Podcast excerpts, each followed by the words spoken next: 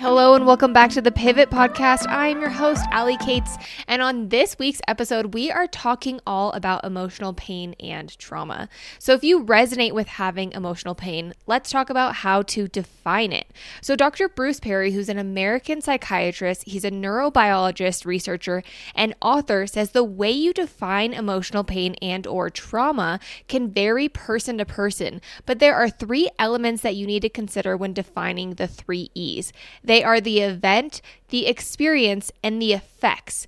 And why these are so important to know is because each person can experience the, uh, the same thing and have a different outcome. And the reason why that is, is because let's say you have person A and person B. Okay, let's say you have Jerry and Carrie to make it all intents and purpose.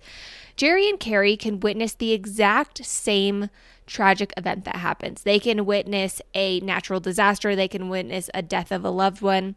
And Jerry might have a different outcome and not think that that event was traumatic, while Carrie might be still affected by that event. And the reason why is because the emotional pain is anything that leads to an activation of your nervous system and leaves it in dysfunction for a prolonged amount of time. So, let's say that Jerry was raised in a home where he was nurtured, he was looked after he was understood. He was he learned how to regulate his nervous system so he wasn't constantly in this fight or flight state. He's going to have a different outcome of the traumatic event that probably won't have a long lasting effect on him. This is all generically speaking. Jerry might also have traumatic events that have happened in the past that leave him suffering. But carrie on the other hand might really be struggling and not certain why she's having these long lasting effects when her spouse is not. And that's what we're going to dive into even more is why that happens is because your body remembers all of the things that you have been through. So, there is so much science out right now about how your body remembers and how your emotions can actually get trapped inside of your body. And if you're in a situation where you're afraid, your body elicits a fear response. And I'm sure you've heard of these fear responses. They are fight or flight mode, but really there are four categories of a fear response. They're fight, flight, freeze, and fawn. So if you're an emotional health accelerator and you are listening to this, you know that we dive even deeper into emotional health accelerator of what that looks like. But when you have a fear response, your body will activate this physical response by acting this fight, flight, freeze, or fawn response. And this is how your body gets trapped or your emotions get trapped in your body. So, according to Dr. Bradley Nelson, trapped emotional vibrations cause surrounding tissues to vibrate at the same frequency known as resonance. Each trapped emotion resides in a specific location in the body, vibrating at its own particular frequency. This can cause you to create more of that emotion and build up or blockage. This is why, have you ever heard of someone that goes either into a massage or they come out of a workout class and they're in tears and they're not really certain why? Why? It's because you've tapped into that emotional buildup that's happened in this specific part of your body. So, why is it important to really do the work and look at your emotional pain so that you can move forward? Well, first let's talk about how our emotional pain and or trauma can actually start to really hinder our relationships and our life. So, if you're here and you're listening to this, just want to say I see you and I acknowledge you. Maybe you've been a long time listener. Maybe you are just jumping on here for the first time, but I want to talk about this even deeper. So, when you get into an emotional pain or trauma and it starts to really come out in your body and in your life, it can look so many different ways.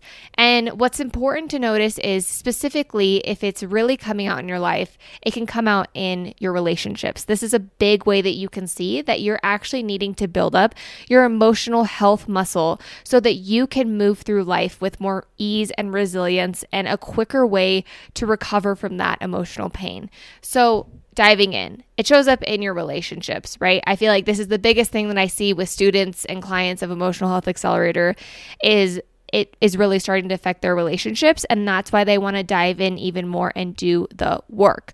So, let's have another example let's say that you recently got into a relationship and all of a sudden you're having these insecurities and these fears and you're not really certain where they're coming from. And if we look at what's happened in your past and looked at all of these, you know, triggers, trauma, emotional pain that's happened, that is going to come out deeply in your relationships. So you can start reenacting the pain that you felt in the past into the present.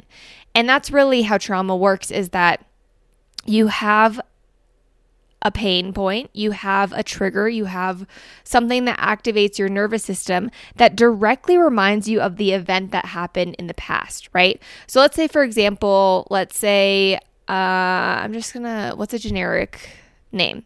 Let's say, oh my gosh, why is this so hard to come? um, all these names that I'm coming up with are friends, and I don't want them to think that I'm talking about them because I'm not. This is really just an example that I have heard. Okay, let's say, um, mm, mm. okay, let's just say Jessica. Let's say that Jessica has been in relationships before, and let's say her past relationship, her significant other cheated on her. Okay, and now she's has dumped the significant other. She's working forward. She's in a healthy relationship now. But all of a sudden, her pain is starting to come up really intense, and she's having these insecurities of being cheated on.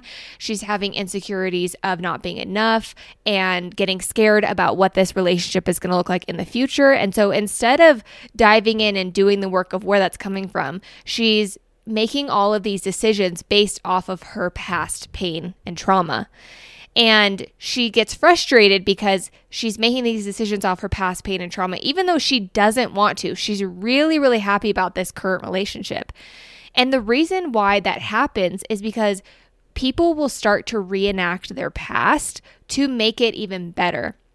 So let's break that down even more. So let's say that Jessica was like, Well, I remember, you know, if you've ever been cheated on or you've seen someone being cheated on, you can see these situations that happen where they will start to overanalyze every single step. Or if someone has been in an emotionally abusive relationship, they will then start to overanalyze everything to make sure that that doesn't happen again.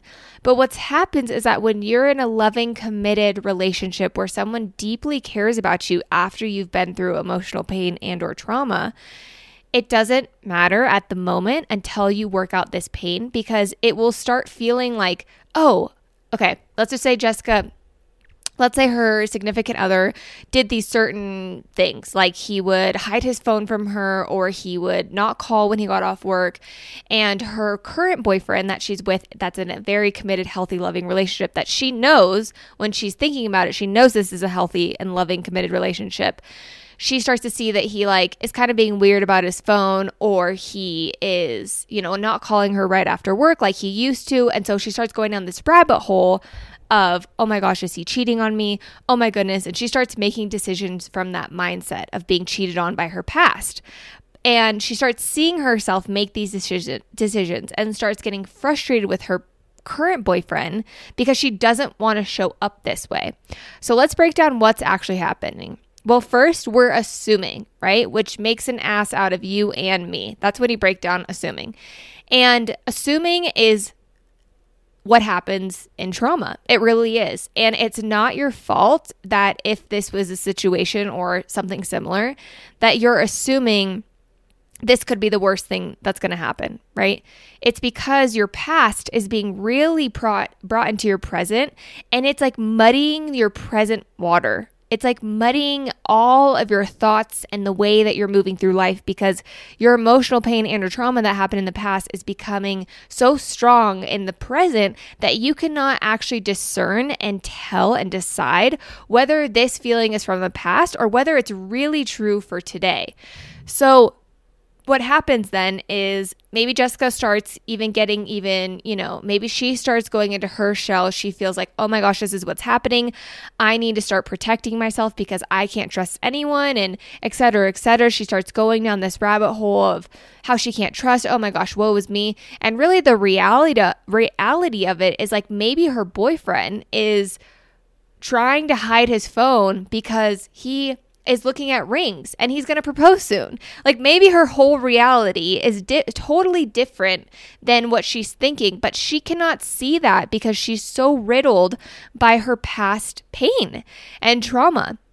And that's why it is so important to really figure out how to move through your past, how to make sure that your past is not being brought into your present, and then dictating your present decisions. So, if you're already an emotional health accelerator, you know exactly what I'm talking about. We break this down so, so, so deeply so you can completely get an understanding of it. But what's so important is that it is key to find the knowledge, to find the tools, to find the resources to figure out how you're going to work through those moments when your past gets triggered by your present moment. So, like I said with that example of Jessica, is that her past was getting pre- triggered by her present moment. So, she wasn't able to discern and decide whether her feelings were really valid in the moment or whether they were because of her past. So, that why is why it's important to do the work, to dive in even deeper, and to really figure out what tools are going to help you. I know that this is, we, I, have put this podcast episode together in 12 minutes. There's so much more that I want to say about this topic, but I really wanted it to be something easy and quick that you could digest just to see and resonate with. Do you have things in your life or areas of your life where your past is showing up in your present relationships? This could be a friend relationship, this could be a romantic relationship, a family relationship, this could be a work relationship. Whatever it is, do you have these moments where you're like, oh my gosh, what is this emotion? Why am I feeling this way? And has this person done this or is this coming from my past? So, this is why it's so important to really do the work dive in even deeper. If you are all interested in this work or anything more, go to www.emotionalhealthaccelerator.com where I have a course and dive even deeper into all things emotional healing, trauma, how to work through it, how to move forward to be the best version of yourself. Remember, you're doing the absolute best you can, and I'll talk to you soon.